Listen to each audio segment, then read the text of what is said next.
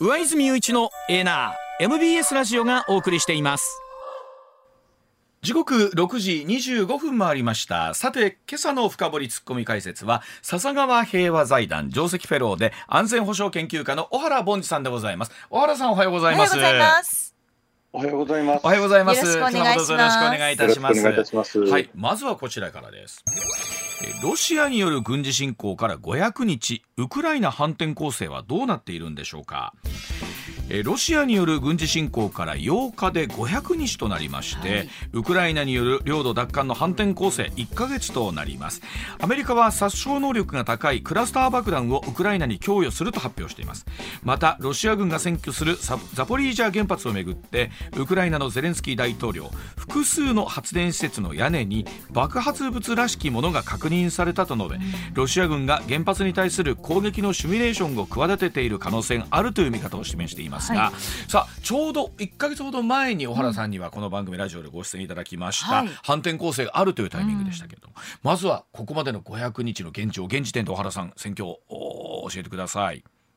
はい、うん、えー、まずウクライナ側が攻勢に回って、ロシア側が防御側に回ったということで、今度はロシア側の方が、うん、えー、今のところ、眼球に抵抗しているという状況だと思います。うん、あ。の反転攻勢といっても、すぐに攻め込んでいけるというわけではなくて、ロシア側は防御を固めていますから、はい、まずあの何重にも塹壕を掘っています。塹壕というのは、あの土を掘って、まあ、そこに兵士が隠れて、まあ、攻撃をするということですけれど、この塹壕の前には、えー、地雷などをたくさん埋めていて、簡単に近寄れないようにしている、さらに、まあ、戦車なども近寄れないように、まあ、障害物ですね、竜の歯と言われるようなものを置いたりしていて、はい、まあ、あのまずこれを撤去しないといけないんですけれど、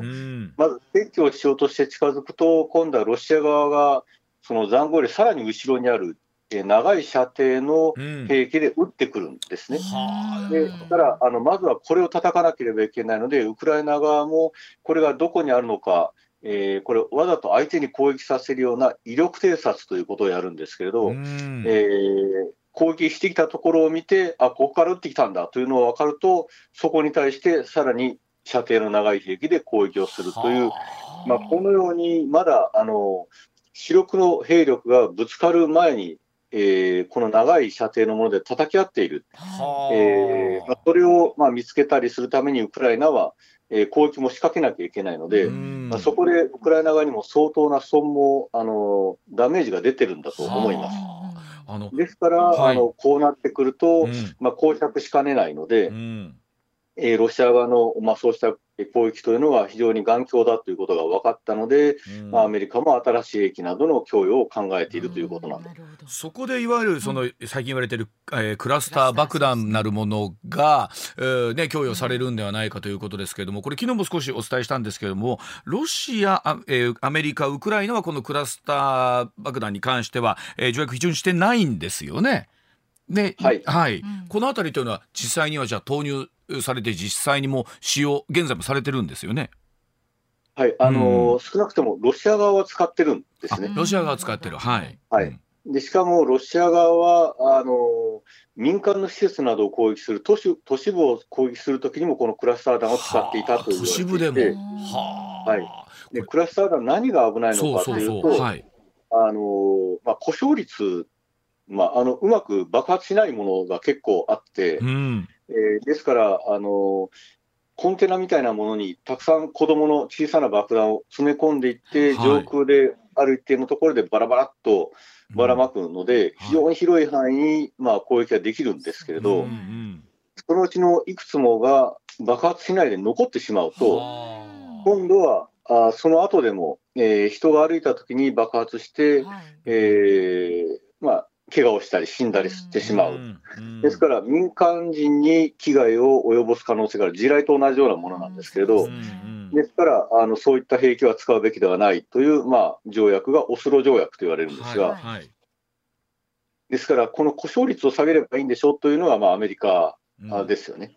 ですから、あのバイデン大統領も、まあ、今回供与する、まあ、このクラスター爆弾の故障率が非常に低いという報告を受けた後に初めて決定したとは言われています、はあ、それでいてもやはりですね例えばそのクラスター爆弾使うことに対して西側の国からはやはりちょっとそこに対しては疑問の声も出ているということなんですけど、うん、このあたり西側の対応というのは全体的にどう見ればいいんでしょうか？はい、うん、あのヨーロッパの多くの国はあのこのクラスター爆弾を使用することには反対だと思います。はいええ。えー、ただ、えー、とは言っても、では、ウクライナがロシアの防御を破るために、うん、他に有効なあ手段、兵器があるのかと言われると、なかなかないということもあって、うん。はい、イギリスなども懸念は示したものの、アメリカを名指し批判はしていません。なるほどえー、ということは、多分アメリカはこのまま供与して、うん、えー、まあ、ヨーロッパ諸国もそれをお、まあ、強固に止めるということはしないのではないかと思います。まあ、確かにこの500日経っていわゆる今お話しあったクラスター爆弾であるとか、はい、あるいは水力発電の施設だったりとか原発の施設というかなり、うどうでしょう形とするとね厳しい戦況になってるのかなとあるんですけれども、うん、まずあの、えー、ウクライナ南部の、えー、カホウカ水力発電所のダムの決壊とありましたけれどもこの水害の被害というのはどんなふうに小原さんご覧になってますでしょうか？はい、うん、あのやはりダムを決壊させた後は、あの非常に広い範囲で、えーまあ、浸水などが起こって、えー、住民なども避難しましたし、はい、ロシア側の部隊も避難しています。はい。はい、ただ、その後もう水はだいぶ引いてきているのではないかと思いますけれどあと一方で原発への施設の話というのも先ほどありましたけれども、そ、ねはい、その原発施設の、えー、電源のところにですね、えーまあ、いわゆる爆発物らしきものが設置されて、この辺りっていうのはどういうふうに、これも小原さんご覧になってますでしょうか？はい、あのーまずロシアがこのザポリージャ原発、なぜ自分たちが占拠したのかということは常にあの、まあ、西側諸国は疑問を、懸念を持ってるということですね。はいうんうん、えー、何かに使おうとしてるからあの占拠したんだということだと思うので、えということは、これを盾にして自分たちを守るだけではなくて、うん、えー、さらにはダーティーボム、汚い爆弾と言われるんですけれど、はいはい。うん。えまあ、発電所ですとか、まあ、特に原発などを破壊すれば、放射能線が広がるわけですね。ですね。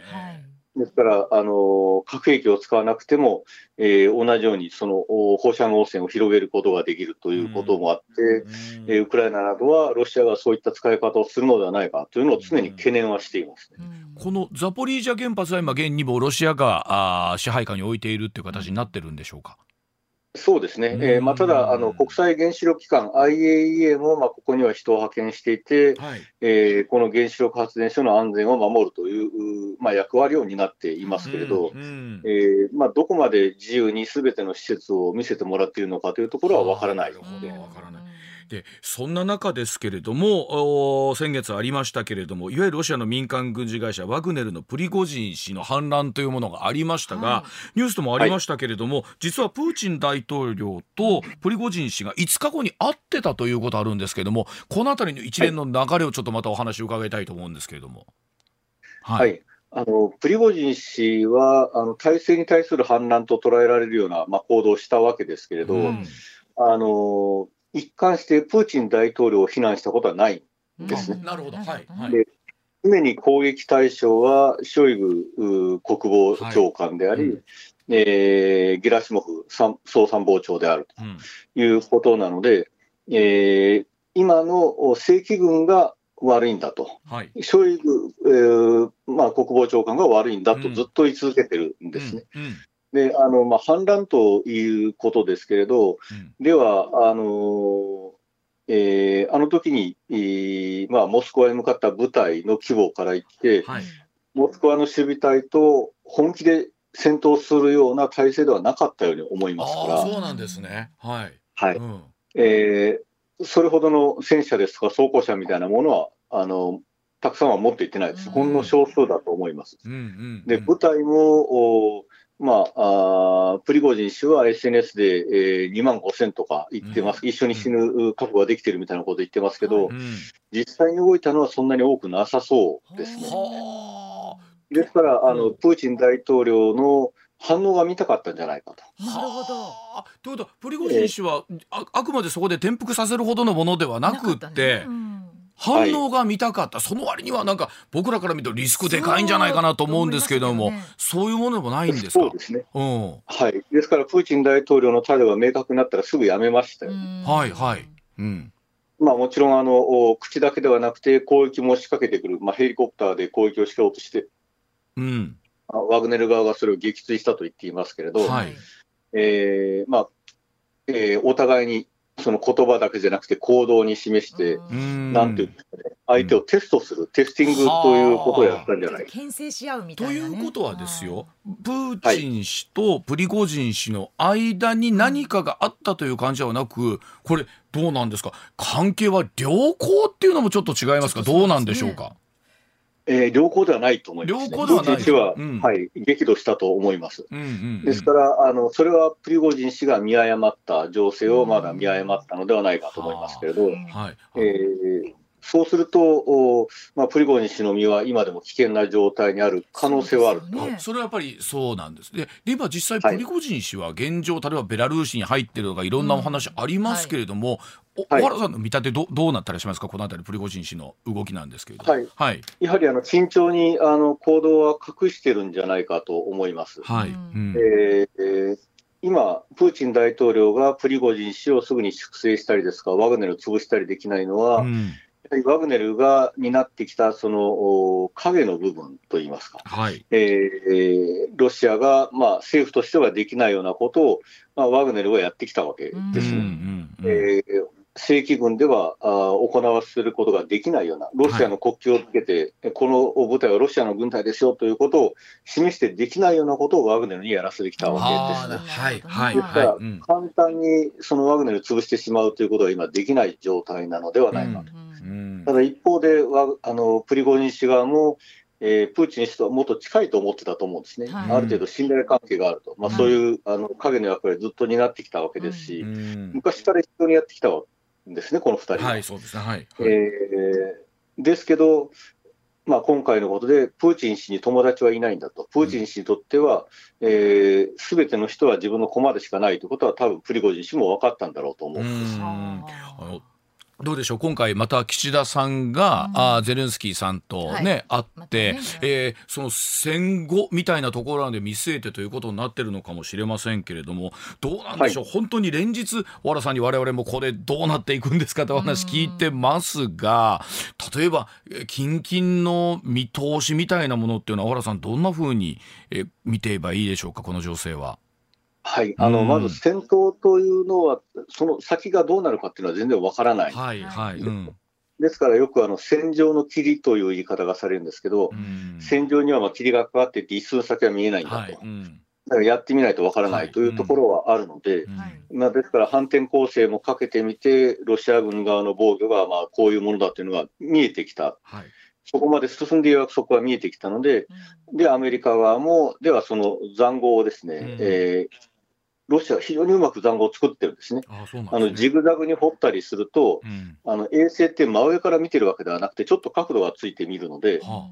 えー、どうしてもその軌道を回るわけですから、角度がついてしまうんですけれど、はいはい、そうすると中はよく見えないんですね、ジグザグに比べると。あそうなんですね、はい、もう非常にやはり巧妙に作っていて、うん、えーまあ、衛星からもなかなか見えないと、そうなると、えーまあ、そういったあの非常に広範囲にわたる部分を攻撃するためには、うん、えー、まあ、制圧型の兵器、クラスター爆弾のようなものが必要だということに、うん、あの判断がなっていく、うん、ですからあの、ロシアがまだ後ろから撃ってくる長射程の長い射程の兵器も、破壊しなければならないとなると、今、エータクムスというアメリカがずっとロシアに供給するのを嫌がっていたえー、射程が300キロメートルぐらいあるあの短距離ミサイルがあるんですけれど、はい。はい、まあ、これも供与するという今、話をしていて、はい、ですから戦況に応じてアメリカやヨーロッパも、まあ、ウクライナに供与する兵器を、まあ、あの変えてきているというだんだんまあ強力で、えー、射程の長いものにしてきているということなんだと思います。あのこれどうでしょうか。なかなかそのやはりこの500日経っても、えーね、本当に一進一退というところであるとは思うんですけれども、どうなんでしょうか。その終戦というのはまあもちろん原さんわからないというところは全てなんでしょうけれどもまたしばらくじゃこの状況続きそうということなんでしょうかねやはり。そうですね、ただ、ウクライナとしては、うん、あの秋までに、うん、大規模な成果を上げたいと、秋までに、えーまあ、上げる計画であるということをヨーロッパ側には伝えています。はあえー、そういうのも冬になってしまうと、またあの戦車ですとか、装甲車という重い車両が動けなくなるので、まあ、ある程度その前に成果を上げないと、今度はアメリカやヨーロッパがウクライナ支援疲れを起こしてしまう可能性もあるので、ウクライナとしてもなんとかそれまでにある程度の成果を上げたいということだと思います。あのロシア国内ではね、これ、本当に始まってすぐからよくもう兵士の数が足りないんじゃないかとか、いろんな話ありますけれども、あと、民意も含めてなんですけれどもね。えー、例えばプーチン氏に対するこう、まあ、活動であったりとかというとを含めてなんですがロシア国内最後にちょっとどんなふうになってるか聞かせていただけますか？はい、まあ、私、ロシアの専門家ではないんですけれど、ただあの、ウクライナと比較すれば、はるかに人口は多い、兵器も多いので、うん、えー、もちろん何もしなければ兵力はどんどん消耗する、損耗していくんですけれど、うん、えー、動員はまだかけられる、まだかけてませんから、大規模な動員は。はいはい、えー、ということは、えー、このままどんどんお互いに苦しくなっていたときに、どちらがより苦しくなるかというと、うん、長期化すればウクライナの方が苦しくなる可能性があるということですね。だからやはり秋までに一つの成果をっていうのは、そのあたりも含めてということになるんでしょうね、きっと。そうですね。あのこうやって消耗戦を戦っているときというのは、どちらか消耗し尽くしたら、鍋の底が抜けたみたいにどっと流れ込むことがあるんですね。はい、えー、でロシア側があのえー、残って、ウクライナ側が消耗し尽くしたら攻撃できなくなるということですけど、うん、ロシア側が消耗し尽くしたら、今度はまだあの3割ぐらいしかあの主力部隊使っていないので、はい、まだそこまでの段階に来てないんですね、ウクライナ側のあの反転攻勢、はいはい、そういった部隊が一気になだれ込むという、まあ、あの攻め込むという可能性はあると思いますから、はい、それがいつ起こるのかというのは、なかなか外からは見えないということ。わかりました。はい。では時刻6時42分になります。続いてこちらでございます。さあ、フランスが NATO の日本連絡事務所開設に反対という話でございます。政府は7日岸田総理のヨーロッパ歴訪の日程を発表いたしまして11日に出発して12日にリトアニアで北大西洋条約機構 NATO の首脳会議に参加をいたします、はい、そんな中 NATO が開設を検討している日本での連絡事務所についてフランスのマクロン大統領が NATO のステルデンベルク事務総長に反対の意向を伝えたことが明らかになりました、はい、NATO の日本連絡事務所の開設をめぐっては事務総長が今年の5月にインド太平洋地域の国々との連携を強化する必要があるなどとして開設に向けて日本政府と協議しているということが明らかにしていたんですが、うん、さあ小原さんまずこの日本の NATO の連絡事務所なんですけれども、うん、まずこの目的ですよね、はい、設置するとして開設するとしてなんですけれども、はい、これはまずそういどういったところになるんでしょうか？うん。はい、あのまず、NATO と日本は協力関係にあるということなんです、はい。えー、ただ、これは同盟関係にあるということではありません。うんうん、あの同盟になると、お互いに相互防衛の、おまあ、義務が生じるんですね。えー、ですから、日本が攻められたら、NATO はあ軍隊を派遣して日本を防衛する義務が生じる、うん、あるいは NATO の国に攻撃が仕掛けたら日本は自衛隊を派遣して、うん、えー、まあ、防衛する義務が生じるとい。うのが、はい。はい、この同盟になるんですけど、うん、そうではないということです。でヨーロッパ側の思惑も、おまあ、これは2020年前後からあのヨーロッパの方でずっと言われてるんですけれど、はい、まあ、これからの国際秩序はインド太平洋地域、特にこの太平洋地域から生まれるんだと。はいえー、その意味は、米中間の関係によって新しい国際秩序が形成されていくと。はいうんうん。そうすると、ヨーロッパはその域外国になってはいけないんだと、自分たちはそこにいなければいけないと。新しいものができていくときに、まあ、そこに関わっていないと、自分たちの権益って失われる。というまあ考え方。ですから、2020年、2021年頃に、うん、あのイギリスが空母打撃軍を送ってきたりですとか、うん、えー、ドイツなども軍艦を送ったりしてるということですね。うん、でやはり NATO としては、この地域でどういうことが起こるのかというのをしっかりと、えー、抑えておきたい、まあ、そのためには、まあ、日本というのがえー、その情報を集めたりですとか、情報を共有したり、はい、えー、協議をしたりするには最適の場所である、うん、えー、それは日本がアジアで唯一の G7 の、まあ、あ一員であるということもあると思います。うん、うん。でその中で、まあ、そのあくまでその事務所としてということでの日本の設置だったわけなんですけど、はい、これにマクロンさんがこの反対をしたというところなんですけど、このあたりの真意、メッセージも含めてなんですけど、どう捉えればいいでしょうか？はい、うん、あのフランスの思惑としては大きく2つあると思います。はい。うん。えー、一つはあのマクロン大統領以前にも、えーまあ、台湾問題は NATO の使用事項ではないということを言ったりしてますけれど、え中国に対する配慮があると思います。うん。はい、まあ、そういういい顔をして、えーまあ、フランスと中国の間の、まあ、経済関係を、まあ、維持をして、はい、まあ、さらに発展させたいということなんだと思いますが、うんうん、えー、もう一つ、フランスの立ち位置、あのインド太平洋地域におけるプレゼンスですね、はい、えー、実はあのフランスは今でも太平洋艦隊という海軍の部隊を持っています。うん、太平洋に、まあ、あのある部隊があるんですね。うんうんうん、えー、これも他の国、ヨーロッパの国は太平洋には部隊、まあ、常駐させてないんですけど、うん、フランスはこの地域にまだあの自分たちの領土を持ってるんです。はいえー、ですからあの、フランスはここに自分たちの領土があって、自分たちの軍事プレゼンスはすでにあるので、はいえー、実はインド太平洋に関心がないわけではないんですね。えところがあの、NATO の他の国々も出てきて、まあ、ここで、えー、NATO としてのプレゼンスを示すとなると、うん、フランスの優位性が失われるという考えなるほど、はい、なので、自分たちは軍事プレゼンスを示していて、ここには関与している、中国との関係も維持したい、えー、で NATO が入ってくると、どうもその際立った優位性というのはなくなっていくということを、まあ、警戒しているのではないかと。ということは NATO の中はその中は中で、うんね、どの立ち位置で自分がここに対して優位性を持ってるかっていう駆け引きはやっぱりあるわけなんですね、その中で。はいあると思います。じゃその中でですね例えば政府はですね NATO との協力指針である、まあ、国別のパートナーシップ協力計画というのを改定してさあ最終調整に入ったということなんですけど NATO と国別のパートナーシップ日本とのこれどういうふうな認識で我々いればいいんでしょうか小原さん。はい、うん、あのまず今のウクライナにおける戦争もそうなんですけれど、うんはい、あのーまあ、部隊をそのまま動かすということはまずできない、これ、同盟でもありませんし、そういうことはしないでしょうけれど、うん。うん、えー、でも今、ウクライナにおける戦争で、ロシアに対して、じゃあ、アメリカやヨーロッパ諸国、NATO 諸国が、うん、えー、軍事力で何かしているのかというと、してないですよね、はい。はい、ウクライナには支援してますけれど、ロシアにはしていない、そうですね。はい、ただ、プーチン大統領に成功させるわけにはいかないとなると、ウクライナを支援するだけでは不足なので、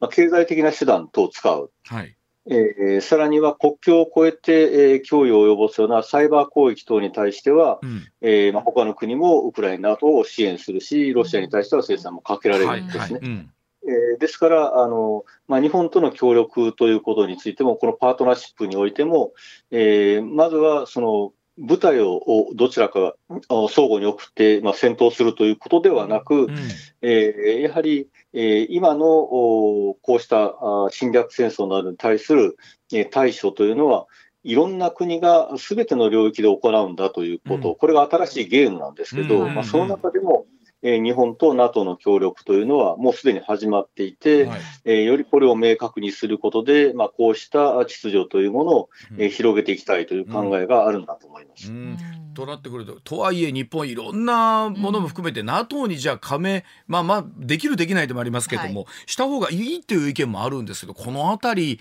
小原さんどんなふうにお考えでいらっしゃいますか？はい、私は、あの加盟してもあまり効果はないし、まあ、加盟すること自体できないと思いますけど、はい。はい。うん。えー、やはり NATO はあくまで地域の、えーまあ、ベースにあるのは地域の同盟、えー、うん、なんです。うん、でもちろんあの NATO の性格自体、どんどん変わってきていて、域外に対しても、えーまあ、こ域外でも行動するということはやっている、はいうん。えー、これはあの、えー、コソボ紛争などでもそうですけれど、うん NATO の中で起こったものではないにもかかわらず、えーまあ、攻撃、軍事行動などを取ったということなんですけれど、さらには関心はどんどん広がっていて、インド太平洋ということまで来ているわけですが、はいはい、だからといって、そのお互いに守るんだという同盟は、やはりそのヨーロッパの中、アメリカとヨーロッパ、うん、えー、よく大西洋をまたぐ関係と言われますけれど、うん、いやこれ、全世界的に同盟関係広げるということは、NATO も考えてないと思います。さすがにそこまで手広くはってわけにはってことなんでしょうね。なるほど、わかりました。はい、では、お知らせ挟んで、さらに、えー、小原さんにお話を伺ってまいります。上泉雄一のエーナー MBS ラジオがお送りしています。さあ今朝の深掘解説は安全保障研究家の小原凡司さんにお話を伺ってますが小原さん先ほどお話少し途中になりましたが NATO のお話で言うとね、はい、あのスウェーデンの加盟に関してはずっと反対していたトルコがですね、はい、両国間の懸案が解決したということで、えー、反対の姿勢から転換したということなんですけども、はい、さあこの辺りの動きハンガリーも含めてなんですけれどもどんなふうにご覧になってらっしゃるでしょうか？えーはい。まあ、トルコはいずれあの承認することになったと思います。あそうなんですね。ただ、はい、はい。えーまあ、トルコ、エルドアン大統領が、うん、あまあ、テロリストと指定するクルド人に対する扱いが、まあ、もちろん懸案だったわけですけれど、はい、まあ、トルコはもう一つ、NATO の中での自分たちのステータスを上げたいという、まあ、プレゼンスも示したいということもあって、簡単に飲まなかったんだと思うんですね。はい、なるほど。ただあの孤立はもちろんしたくないですし、はい、えー、NATO の一員でいることに、えー、彼らにとってはメリットがありますし、さらには経済的にも EU に加盟して、もっとどんどん、えー、発展したいという思いもあるわけですから、はい、まあ、いずれ承認するだろうと思っていましたけれど、うん、えー、まあ、どこで、えー、どのような形で承認するのかというのを見ていたところも、今朝のニュースでは、はい、あのえー、エルドアン大統領がスウェーデンの加盟に合意したということが出ましたので、はい、まあ、あとは手続きが進められるということだと思います。はい、で今後のこの NATO の首脳会談なんですけれども、小原さん、注目ポイントというと、どんなところになりそうですかね？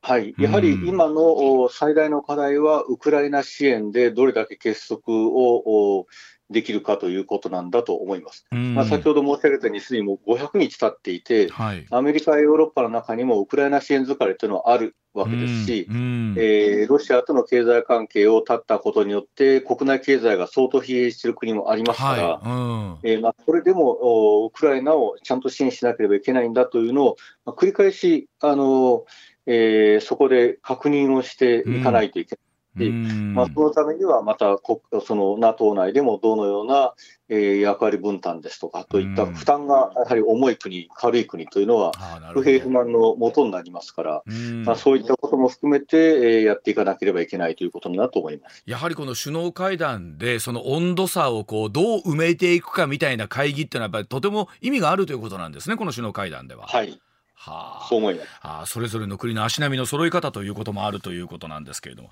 わかりました。さあ、それではあお話続けてまいりますが、続いてはですね、こちらの話題でございます。セキュリティクリアンスの高まる重要性というところでございます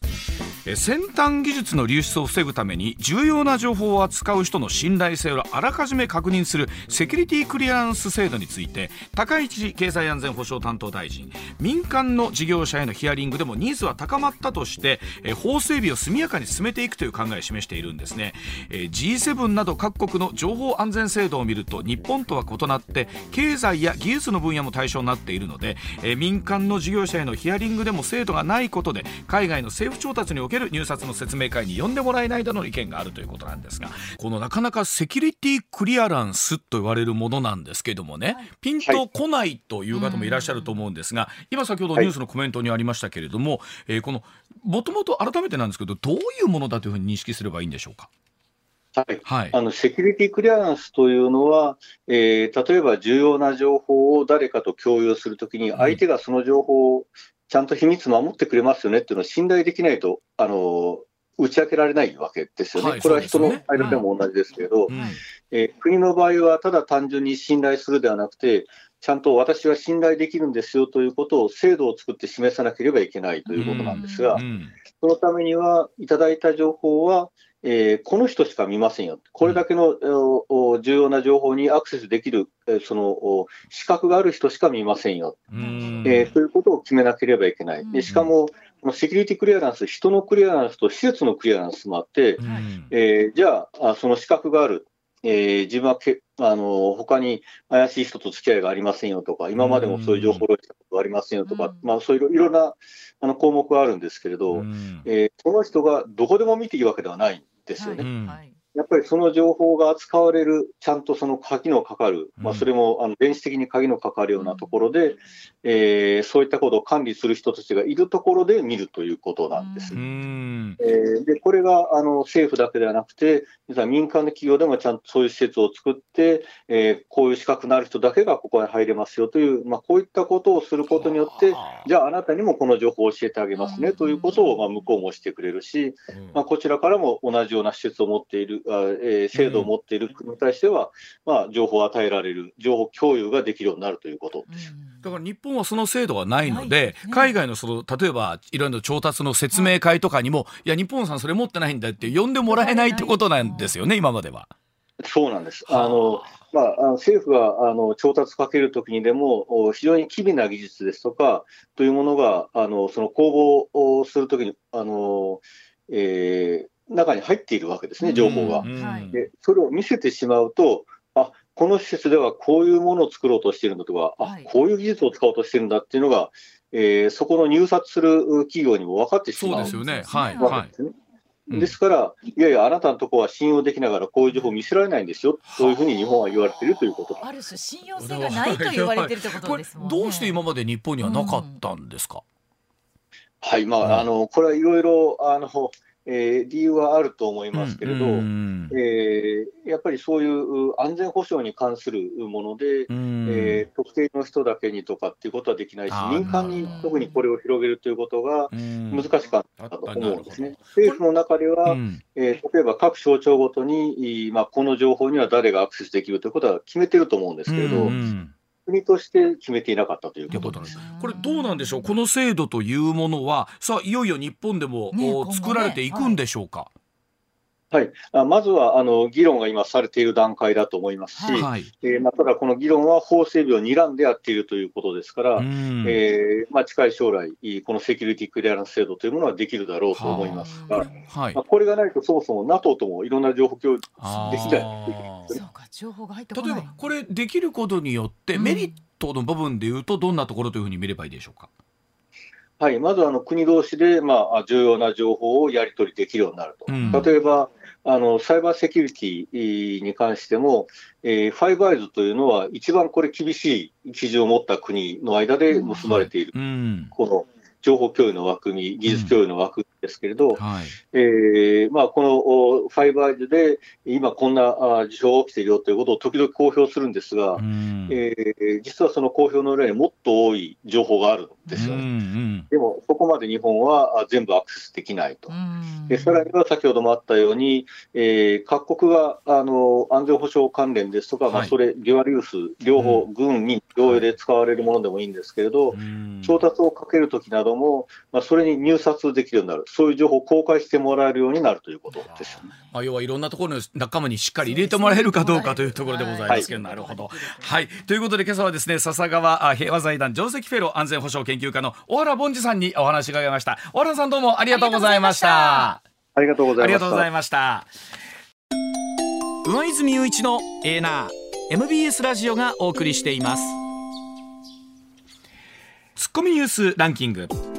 時事問題から芸能スポーツまで突っ込まずにはいられない注目ニュースを独自ランキングでご紹介、はい、まずは芸能スポーツです、はい、日本野球機構は10日、うん、マイナビオールスター2023に選出されていた阪神の近本選手と湯浅投手が辞退したことを発表しました。ファン投票で両リーグ最多得票となりセ・リーグ外野手部門1位で選出された近本選手は2日の巨人戦でデッドボールを受けて右肋骨を骨折、はい、現在は2軍でリハビリ中少しでも早くグラウンドでプレーする姿をお見せできるように頑張りますとコメントしています。一方セ・リーグ抑え部門で1位となった湯浅投手も右前腕筋座礁のため2軍で調整中、ね、チームのためにまた全力で腕を振れるようにしっかり自分のコンディションを上げていきますと復活を誓いました。特にあの近本選手のね、はい、本当に骨折は引いてますし、ね、まあまあこれはもうともに怪我ですから仕方がないところですからね。はい、うん。えー、続いてはメジャーリーグなんですが11日にシアトルで開催されるアメリカメジャーリーグのオールスター戦のア・リーグ先発メンバーが 10,、うん、10日発表されましてエンゼルスの大谷選手は2番指名打者での出場が決まりました。あの本来なら投打二刀流でというところでの選手ではあったんですけれども、はい、ホームランダービーもねそれから先発も辞退ということになりまして、はい、え2番 DH でということなんですが、まあ、これはこれでもすごいですよ、そうです。これも楽しみですよね、はい、はい、ではニュースランキング参りましょう。まずは第5位です東京商工リサーチが10日発表した2023年上半期の企業倒産件数が5年ぶりに4000件を超えたことが分かりました、はい、前年同期比32.1%増の4042件と2年連続で増加し上半期としては2018年以来5年ぶりに高い水準となりました、はい、原材料価格などの高騰や新型コロナウイルス対策として実施した実質無利子無担保のゼロゼロ融資の返済本格化が影響したとみられています、まあ、コロナの間今あったような形でですねいろんな融資もあったんですけど、はい、それが止まりまして、まあ、いよいよ本格的に自分たちの力で軌道に乗らなきゃなんないという時に、ねはい、まあ、これはまあ資本主義の原則としてまあ淘汰されていくというのは仕方がないところではあるんでしょうけどもね。はい、はい、続いて第4位です。岸田首相は12日に外遊先のリトアニアでウクライナのゼレンスキー大統領と会談する方向で調整に入ったことが分かりました。岸田首相はゼレンスキー大統領との間でインフラの復旧や地雷の除去など今後のウクライナの復興に向けた協力を確認する考えです、うん、会談が行われれば今年3月のキーウ5月の広島に続き3度目となります。およそ2か月に一度のペースぐらいでということになりますからね、はい、これは一体どんな話になるんでしょうか、はい、うん続いて第3位。ロシアのペスコフ大統領報道官は10日プーチン大統領と民間軍事会社ワグネルの創設者プリゴジン氏が6月29日にモスクワのクレムリンで会談していたと発表しました、はい、ペスコフ報道官によりますと面会はプリゴジン氏の反乱が終結した後の先月29日に3時間にわたって行われ面会にはプリゴジン氏やワグネルの部隊指揮者ら35人が出席し、うんはい、プーチン大統領はワグネルの前線での働きや先月の反乱についての見解を伝えたということです。続いて第2位1966年一家4人が殺害されたいわゆる袴田事件で死刑判決を受けていた袴田巌さんの再審について検察は再審公判で有罪を立証することを決めました。袴田さんは死刑判決が言い渡されていましたが2023年3月東京高等裁判所が再審を決定し犯人のものとされた通称5点の衣類について捏造された可能性が高いと指摘していました。弁護団は検察の有罪立証について時間稼ぎに過ぎないとしていて強く非難していますが再審は長期化する公算が大きくなりました。検察にすると、はい、証拠を捏造された可能性が高いというところに対してのこだわりがどうしてもやっぱりあるということですし、ね、まあ、一方で先ほどお姉さんの、ね、会見のニュースもありましたけれども、はい、まあ、検察のことですから何をしてくるかと、はい、まあ、半ばちょっとね、はい、えー、笑みを浮かべながらではありましたが、まあ、袴田さん自身ももう87歳お姉様も90歳でいらっしゃいますからね、ね、この後どれぐらい時間かかるのか、まあ、全ては司法がどんな判断するかですけどもね。はい、では今週の第1位です。